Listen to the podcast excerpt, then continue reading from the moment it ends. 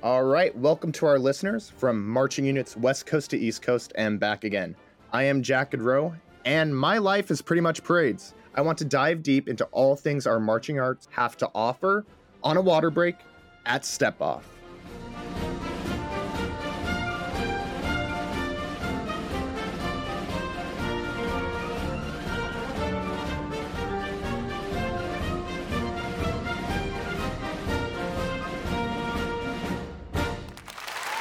So I'm so excited to start our first episode of On a Water Break at Step Off with a dear friend and mentor of mine, Kevin Conquest. I, I brought him on because I wanted our viewers to have a great understanding of what the international Scottish drum majoring experience is. A lot of words there, right? Bagpipes, drum majors, Scottish dancers, so much of that. And I'm so pleased to welcome senior drum major Kevin Conquest to the podcast to be able to talk to us about all things in that in that realm of marching activity. So, Kevin, sort of a tradition here that we have on the podcast. We're going to give you eight counts on a Met and then 32 counts to explain your entire marching arts life story and beyond. Are you ready? I am ready. All right, let's give them eight counts. All right, born in Chicago, a uh, bit of a musical family. My mother played guitar. My dad did a bit of uh, side drumming in school. Fell in love with music at an early age. Joined the band in school in fifth grade to play saxophone. Moved on to uh, drums and also saxophone and marching band. Saw the drum major on my first day of band. Said this is what I was going to do, and that set me on a path down an amazing life so far. All right, pretty pretty good. All right. we have now that we have that that that run out of the way, I just want to just sort of open things up with how have you been and what have you been recently doing in the world of Scottish drum majoring? What's what's the past few months been looking like for you? And I, I I've been able to be with you for the past few months in that regard, but I want to hear it from from your take. Question. So it, has been an amazing past couple months. Uh, I'm doing great. Uh, I feel like in many ways I'm living the dream of what any pipe band drum major would want to do. Uh, we had an amazing time just this fall. Uh, starting back in the summertime, actually, we'll include late summer. I was able to be on the Royal Edinburgh Military Tattoo in Scotland again, which uh, required awesome. being in Scotland for the entire month of August. Jack, you did that in 2022, so you know what that's like. I and remember like, well. yeah, and it's and it's like living a combination of and a tournament every day for yep. an entire we did that, and then uh, the Estes Park uh, International Tattoo in Colorado. We did that just after we got back from Scotland in September, which was awesome to play with uh, a Marine Corps band from Camp Pendleton in California, the First Marine Division band. We had the United States Army Old Guard Fife and Drum Corps, and yes. uh, also had awesome. Uh, oh, it was amazing time. You know, really good stuff. And then, uh, of course, I know the answer that you're looking for is that we just got done doing the Tournament of Roses parade, which was the largest pipes and drums band that we've ever put into the Rose Parade, including Highland dancers. We had people from five countries, so it was amazing to see the experiences of an international crowd coming in. And and for us, you know, coming from that high school marching band fraternity, that crowd, we right. know what it is, and it's the dream that so many especially California band students, but everyone in the country really.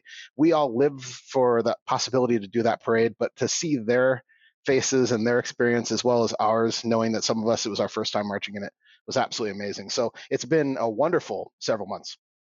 Yeah, and honestly, like I think back to the Rose Parade as such an awesome educational moment for someone coming up through the drum major ranks in the Scottish style as well too, because our our cross sectional cut of different drum majors from around the world, the amount of knowledge that was there at that front rank was truly just a, a gem to take away from that experience. And I know that I mean, we have lifelong friends in that rank, and it's mm. just awesome to be able to listen to those stories, sit down after rehearsal, and have those talks with each other, and listen to what the what their experience going through the ranks was like in regards to their own career. And so that was probably one of my favorite parts was aside from the amazing the amazing six mile parade right was sitting down with everyone and talking to each other about their how they got into this art form and that's what that's really what we're doing here today so um actually now that you brought it up i think it's it would be good for the viewers who might not know what a tattoo is. Could you just give a just a quick, just sort of general description of what a tattoo is for our viewers? Absolutely. So the the biggest misnomer, right? It has nothing to do with ink on skin. It's not that type of uh, thing. So yep. the military tattoo of a beating retreat. And if you think about it, going way back several centuries, you know, well before telephones, well before radio, well before anything else, how did you signal soldiers in the field? It was done one of two ways. It was either done with a bugle or it was done with a drum. And the old drummers' calls that would be made, uh, every beating had a different meaning. Every bugle call, which we still know today, has a right. meaning. And what would happen was in the European armies in the 16th and 17th centuries, uh, at the end of the night when it was time to end liberty and return everybody to barracks, they'd send a drummer or a bugler through the village, beating that tap, making that call, and that was the turn to go back. So the Dutch phrase that the innkeepers would use in, in Europe, the Dutch innkeepers would say doden tap toe, which became anglicized over the years to tap to and then tattoo all of the sunset ceremonies that we see in military forces around the world, uh, especially the United States Marine Corps uh, Sunset Parade, and uh, you know the tattoos in Scotland, tattoos here in the U.S., the Military Academy tattoos, uh, Basel tattoo in Switzerland. All of these different tattoos have that same common origin, and in a way, it's almost like a musical genealogy. That lineage goes back to that. So that's what a tattoo is in modern terms. It is a spectacle of drill, music, uh, pageantry, all the works, an hour to 90 minutes. And they're held all over the world. And it's amazing to see international casts of different groups get together. One tattoo may have groups from 10 different countries and a variety of different styles. Um, it's just fantastic. Yeah, I, I remember when I remember obviously I, I lucked out such an atypical experience to have my first tattoo be the Royal Edinburgh military tattoo. You certainly went up. I mean, you went for yeah, the top, and you, you know you got it. Zero to one hundred, yeah, zero to one hundred in ten seconds. But probably one of my favorite moments about discovering what it meant to be a tattoo was really that it was a definition of of society. It was uh, every facet, every culture was represented in an awesome performance and the way that it just meshed together. One of my favorite takeaways from that experience was seeing the commonality in humanity. And I think that's what you were talking about how we and anything that our art form does, we always bring everyone in together to, to, to march as one solid, unified group. And that's that's the magic really of tattoos for me. So we are talking a lot about where you are now, where how that we, we got 32 counts of where, where you came from, but I kind of want to I kind of want to fill in. So we have point A and point B over here. So when after high school did you realize you wanted to stick with the drum majoring activity because you were a very successful high school parade drum major, right? You were in uh, uh well, you were in Vista High School marching band, right? I was. Uh, I yes, I went to Vista High School, and my first experience with that band program was actually in eighth grade. Uh, we had the opportunity as middle schoolers to play with the high school band marching through Disneyland um, for Disney awesome. Magic Music Days, which was really popular back then. Uh, again, going back to our Rose Parade experience that we just had, the ability right. to march through Disneyland again, it brought back a lot of memories. But man, that was a long time ago. Yeah. But to answer your question, uh, I didn't get out of high school before realizing that I still wanted to do it afterwards.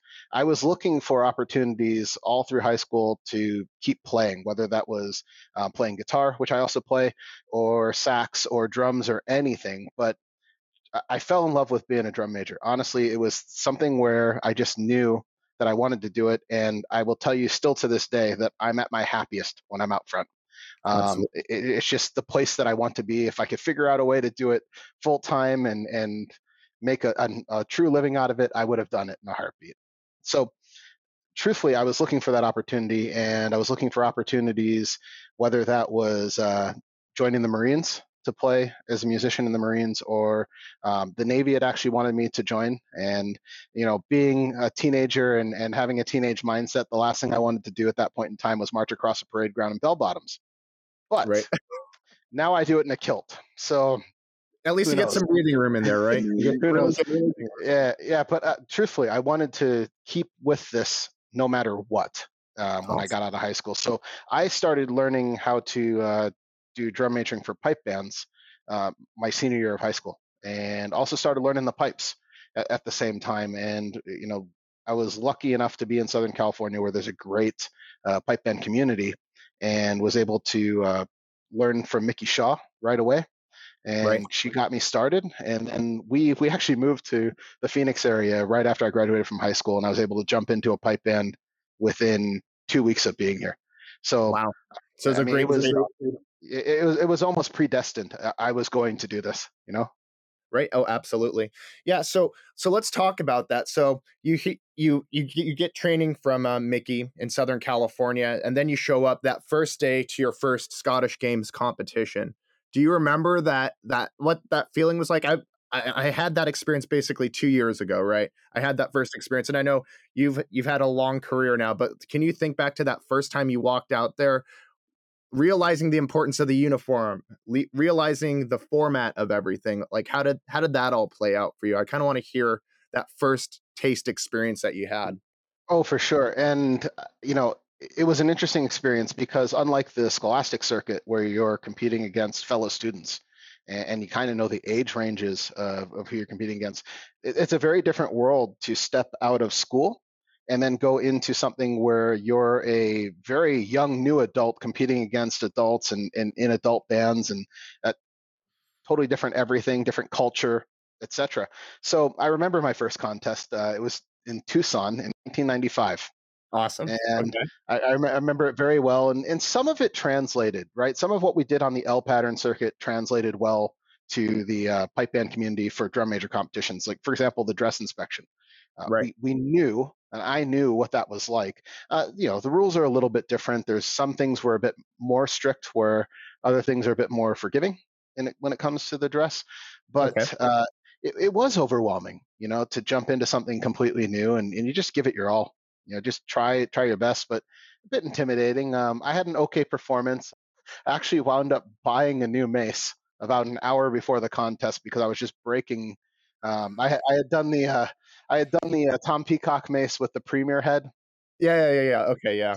And then did it, shatter, did it shatter like ten minutes before the performance or something like that? Yeah, not not that day, but I had snapped so many canes leading up to my first contest, and you know, learning from videotapes that uh, Mickey and other drum majors would send to me in the mail of contests in Scotland and whatnot. So you know, watching the drill, learning the flourishes, tr- trying to mimic that, but what you're watching is throw after throw after throw, and I'm thinking I have to go out and do this and oh, I have absolutely. to, you know, you know, I have to throw it really high and everything.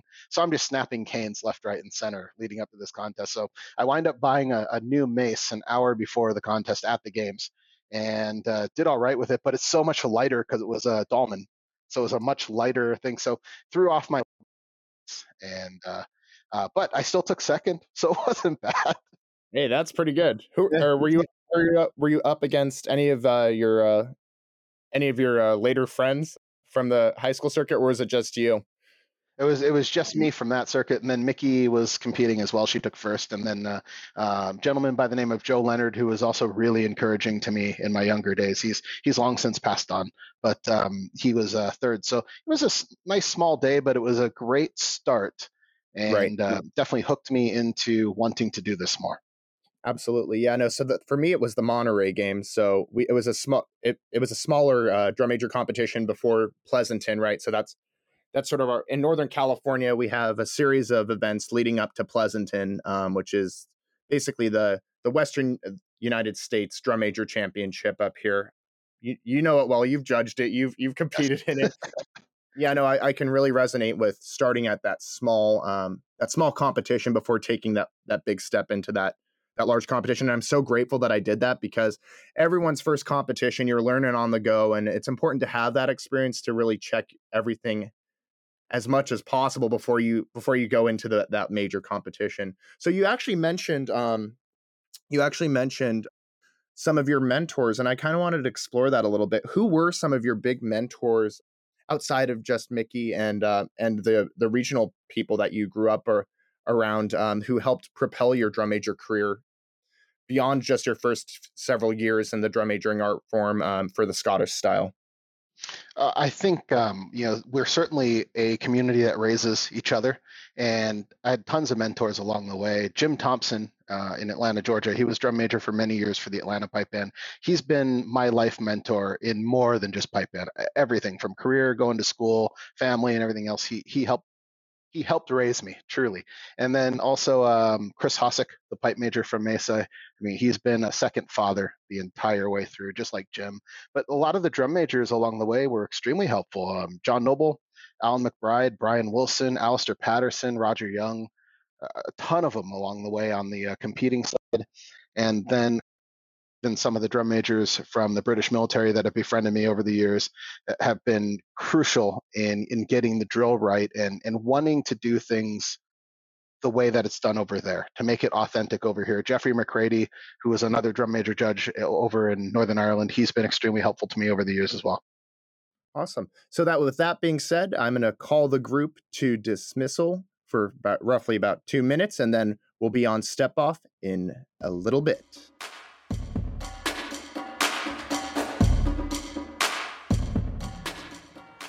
Hey everyone, it's Jeremy, the producer from On a Water Break, the main show. And while you're enjoying this great bonus content from some amazing hosts, there's a whole other show happening with guests, news, and plenty of other fun things that you and your friends are talking about on a water break.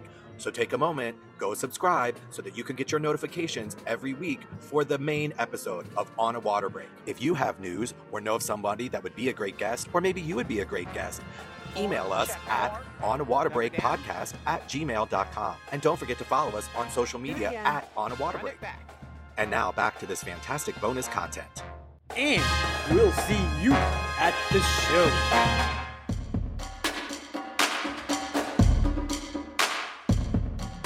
All right, so now that we're back and I've called you to attention, it's time to take that first step off. Here we go. All right, so we're back here with Kevin Conquest. So we were talking a lot about tattoos, your journey as a drum major, and we began uh, discussing your first taste of what the Scottish competition was like. So for our uh, for our listeners, I wanted to really uh, sort of parse out what is the Scottish drum major competition like? What's the format uh, for someone who's never seen it before? Because if I'm being honest, the a, a, common person might not might not even understand what we're doing in regards to our flourishing uh, competition, right? Right. it, it is very different from uh, what any high school drum major might uh, expect to see. It's definitely different from an L pattern, right? And I would say, in some regards, it's similar to the Street Review in the sense that it's very heavy on the marching and deportment. So the way that the contests are set up, it's run with a line abreast format. So you're basically a rank of drum majors that are marching at the same time. Uh, typically, you'll see it no more than five across. That's hard for a judge to to watch if it's bigger than that. Uh, and I speak from experience. But uh, how it works out is everything starts off with an inspection of your dress in the morning and they'll go through and they'll check to see that everything is being worn correctly, that everything is clean and tidy, uh, that your kilt hose are worn level on the legs, the flashes the, that uh, keep the hose up. They have a little ribbon, and those have to be centered on the front of the legs. Your kilt has to be level front to back and and uh, free of wrinkles, and front to back, side to side. Uh, worn level, the sporran, which hangs in front of the kilt, that needs to be centered in front of the body and no more than one hand's width from the bottom of your uh, waistcoat button or your jacket. Jacket and, and waistcoat or vest has to be clean. The necktie has to be on properly. Shirt has to be pressed. The collar has to be laying right. Your Glengarry has to be worn. Your hat, Glengarry, for those who may not know, uh, that has to be worn a certain way and centered with the tails on the back, those have to be free of creases. The mace needs to be clean and shiny. We have some judges that will actually blow on the mace head to fog it up to see if there's any fingerprints. And uh, it's it's a very u- unique process, and there's a lot of pride that goes into our our kit, our uniforms, as we say in yes. the uh, Scottish community, because there is a lot of pride that goes into wearing the kilt in general. I mean, Highland dress, that Scottish identity is is very fiercely protected and respected. So that starts off that, and then we'll uh, play, we'll actually perform in the contest, uh, compete to a pipe band playing for us. So unlike an L pattern where we'll use recorded music, we get a live band playing for us, and they use a six-eight march. The the six-eight idiom in pipe bands is very easy to march to. It has a nice swing to it. So played up tempo for the drum majors, it's actually fun to get out there and you know put step forward and, and strut our stuff and, and and do that. So what'll happen is the six eight idiom is basically set up in a call and answer pattern, which is very much a traditional callback to the drum as a signal instrument. Right. For giving communication in the field. So the music is set up in parts, and there is a first time through a part and then a repeat, which uh, we'll call the single forte and the double forte, or the piano in forte, which is a bit of a misnomer, but you, you know, you understand it. Uh, but the idea is that just like with the drummers, uh, the lead drummer plays a part through the first time through, with the rest of the drummers in the corps playing just a bit of it. So it's a call and answer. And then on the repeat of the part, all the drummers play and it's much louder and they play everything through straight through.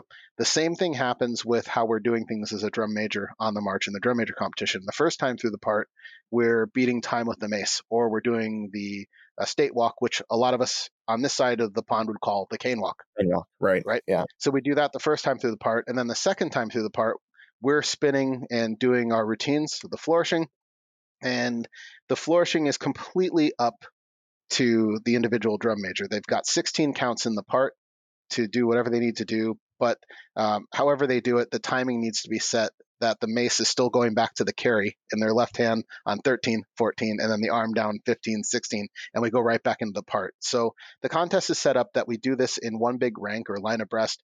We go down the field, typically two parts of music, marching and flourishing and then we'll do um, an about turn on the march, which is also known as a counter march. So there's a mace, a specific mace signal that we must execute to bring the mace up to a vertical position, bring our feet in, do the about turn, and then we come back retracing our steps where we were going. Same thing again, depending on what part of the music you're in, you're either doing the uh, beating of time or you're flourishing. And then you'll go back down to the, your start point, do another about turn on the march, You'll bring yourself out of that with the mace drill, and you typically get one more part of flourishing in before you then have to execute a mark time and halt signal, and then you'll also cut off the band. I, again, some differences between the uh, scholastic world and the pipe band world is that if you think about it, on the street or even an L pattern, you're not judged on ever cutting off a band. Right. Yeah. So it's it's actually interesting to have potentially five drum majors marching with each other competing and they all have to know exactly they have to wait for each other to be in, in line and they have to know exactly where in the part of music to cut off the tune because they're stopping the band it's not the judge. And that goes into your scoring. So the, the way that the scoring works out uh, it's an 100 point system and 20 points are allocated for dress. You start with a perfect score on dress and you have a point taken off for each uh, item of dress that's not correct and then the marching and deportment is set for 40 points. And the four categories are your marching, which is your basics. You know, left and right, staying on step. The arm swing, is it straight up and you know parallel to the ground when you're swinging the arm? Is your beating of time in the music? Uh, your you know all the all the just the standard basic stuff of marching there's 10 points for that the deportment is your bearing your eye line are you looking around is your head straight on and, and how how clean and crisp is your your drill performance, and then the other two categories for marching and deportment are foot drill and mace drill. Uh, there's a specific style which is very different from the the American marching band style or even the American military band style. Very different foot drill. When you think about a lot more of a how, swagger, right? Yeah, a lot more swagger, yeah. but also the the very high knee lift with the uh, with the angle of the lower leg and the the toes hanging downward. Um, same thing with the mace drill. It's a very different set of commands. You wouldn't see them typically used in front of um, a U.S. military band or even a scholastic band. So, you know, 40 points for the marching and deportment, and then the flourishing again is 40 points. The variety, all the different ideas that you have, what you ever, whatever you put together for your routine, that's worth 20 points. And then there's quality and difficulty, which are worth uh, 10 points each. So um, it can become very competitive based on the fact that if you look over the years at, at who's been very good in our circuit and and depending even on the day weather you know whether it's uh, you know cloudy or sunny because throwing into the sun is a very different story than throwing with the sun at your back. Um, if it's windy that affects your flourishing especially if you have a very lofty no pun intended but lo- you know lofty performance style uh, that can affect things. Rain can definitely affect it because we go on rain or shine in the uh, pipe band world uh, so all of this has an input even even how fast the band goes because typically we try as drum major adjudicators, we try to make sure that we're doing things consistently with each other. But sometimes bands will take off on the tempos, especially if you go over to the World Championships in Glasgow. What's happening is it's not the same band playing for every heat. Of drum It's majors. Yeah, you know the bands that I think it's usually the grade three bands that are coming off the arena. They just got done with their competition set and they're asked to play for the drum majors.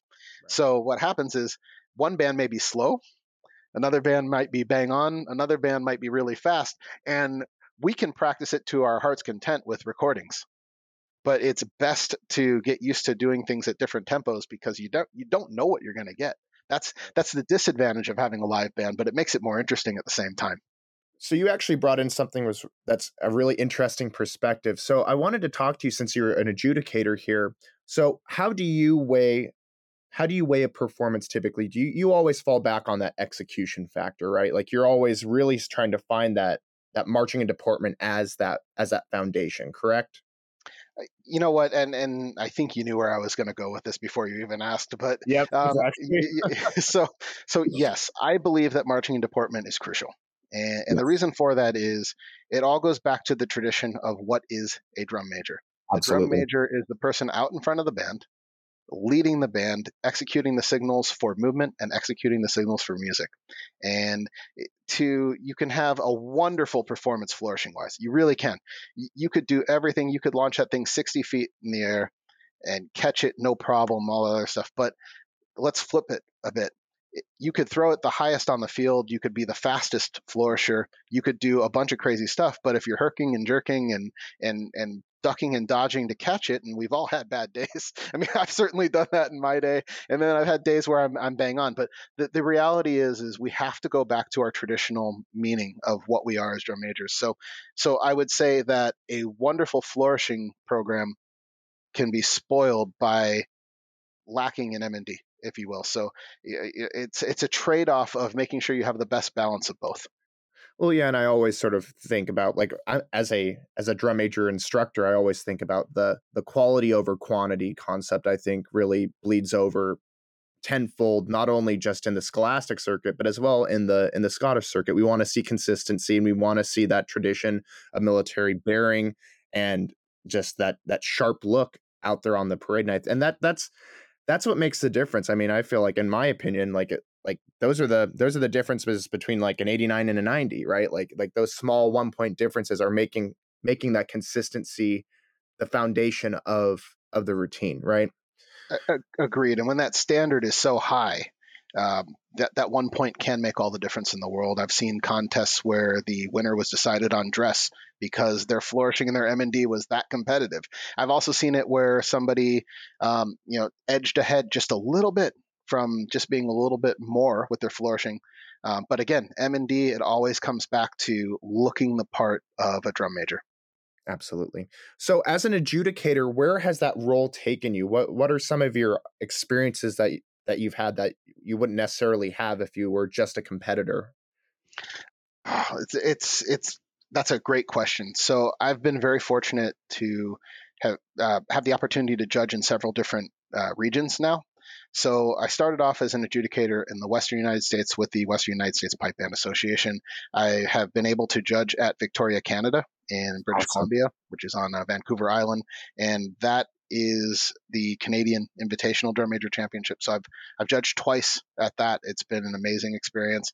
I've had the uh, opportunity to judge on the East Coast as well, in, awesome. in the Eastern U.S. Pipe Band Association. And what's interesting is the different formats that each association has. The rules are similar, but for example, um, on the East Coast and up in Ontario, Canada, they add the slow march to the drum major competition. So at the beginning, instead of stepping step off, off slow yeah. They step off into slow march, which which is a totally different everything. Uh, it's a it's you know it requires more concentration on balance, timing, uh, doing the state walk or the cane walk in slow time, which really impacts the marching and deportment. It shows your consistency and it shows how exact you are. So I, have had a wonderful opportunity being able to judge in different regions. Um, I'd love the opportunity to judge overseas sometime, uh, maybe one day, but we'll we'll see where that takes me.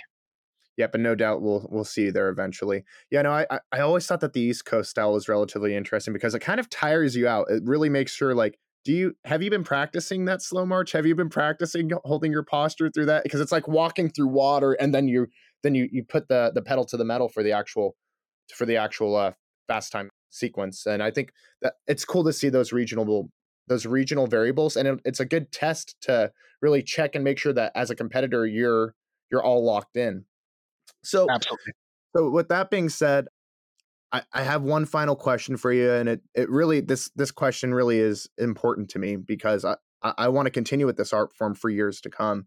And and that final question would be: So, where do you see the drum major activity going in the upcoming years, and where do you want to see the next generation of drum majors to take this art form and this leadership role? So you, you mentioned something really important there that last word leadership and especially coming out of the scholastic circuit the opportunities that are provided by being in band being in marching band in high school and college, especially being a high school or college band drum major, the the ability to take direction, the ability to think on your feet, the ability to follow a script and execute something repeatedly and consistently throughout an entire season. Those are soft skills that will take you anywhere in your career. And, and, and it's so surprising how much it applies in all walks of life. You know, in my own career, uh, I see it all the time. You know, the most successful people, I'm not joking. I ask them, were you in band in high school? And they say, yes, they were. I'm not joking tell. when I say that. Eh, sorry? You can typically tell the band person oh, yeah. in them. Absolutely.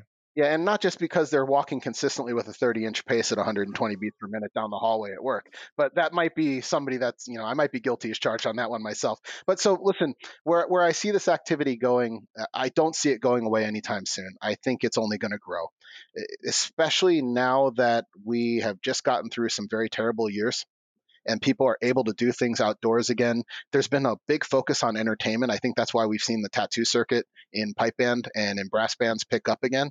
Is people want to go out and do things and they want to perform. So I see wonderful opportunities for the drum majoring community to continue. Where I'd like to see them take it uh, from a pipe band perspective, you can be a drum major without playing a pipe or a drum, and that that's an interesting toss up, right? Be- right. Because you know you can be out in front of a band but not know much about how the band actually plays or works. So I'd like to see more integration between the pipe band drum majors and the bands themselves. We have tried formats where the drum majors compete while leading a band through a course. I, would actually like to see more of that over time. It's it's a lot to ask the pipe bands, especially at a large drum major competition, but maybe in an invitational setting. I think it really demonstrates putting all of these skills that we do with marching, deportment, and flourishing, but puts it back into that leadership aspect that you just mentioned. So hopefully we go there. Well, with that being said, I'd like to thank you, Kevin, for actually sitting down and talking to us about the Scottish art form of drum majoring. There's so many more things about the activity that we have to really touch upon.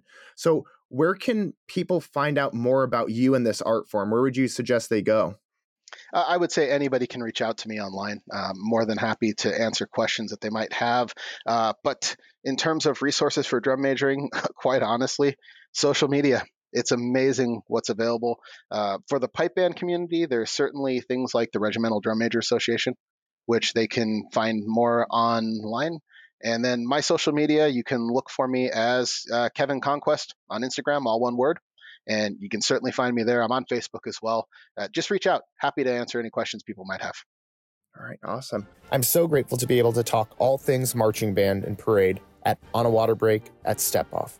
If you know anyone who has any parade stories or who'd be interested to interview, um, feel free to email us at onawaterbreakpodcast at gmail.com. Feel free to look us up on Instagram and Facebook at On a Water Break. Make sure you subscribe to us because we have plenty of other stories headed your way. And with that, I'll see you next time on a water break at Step Off.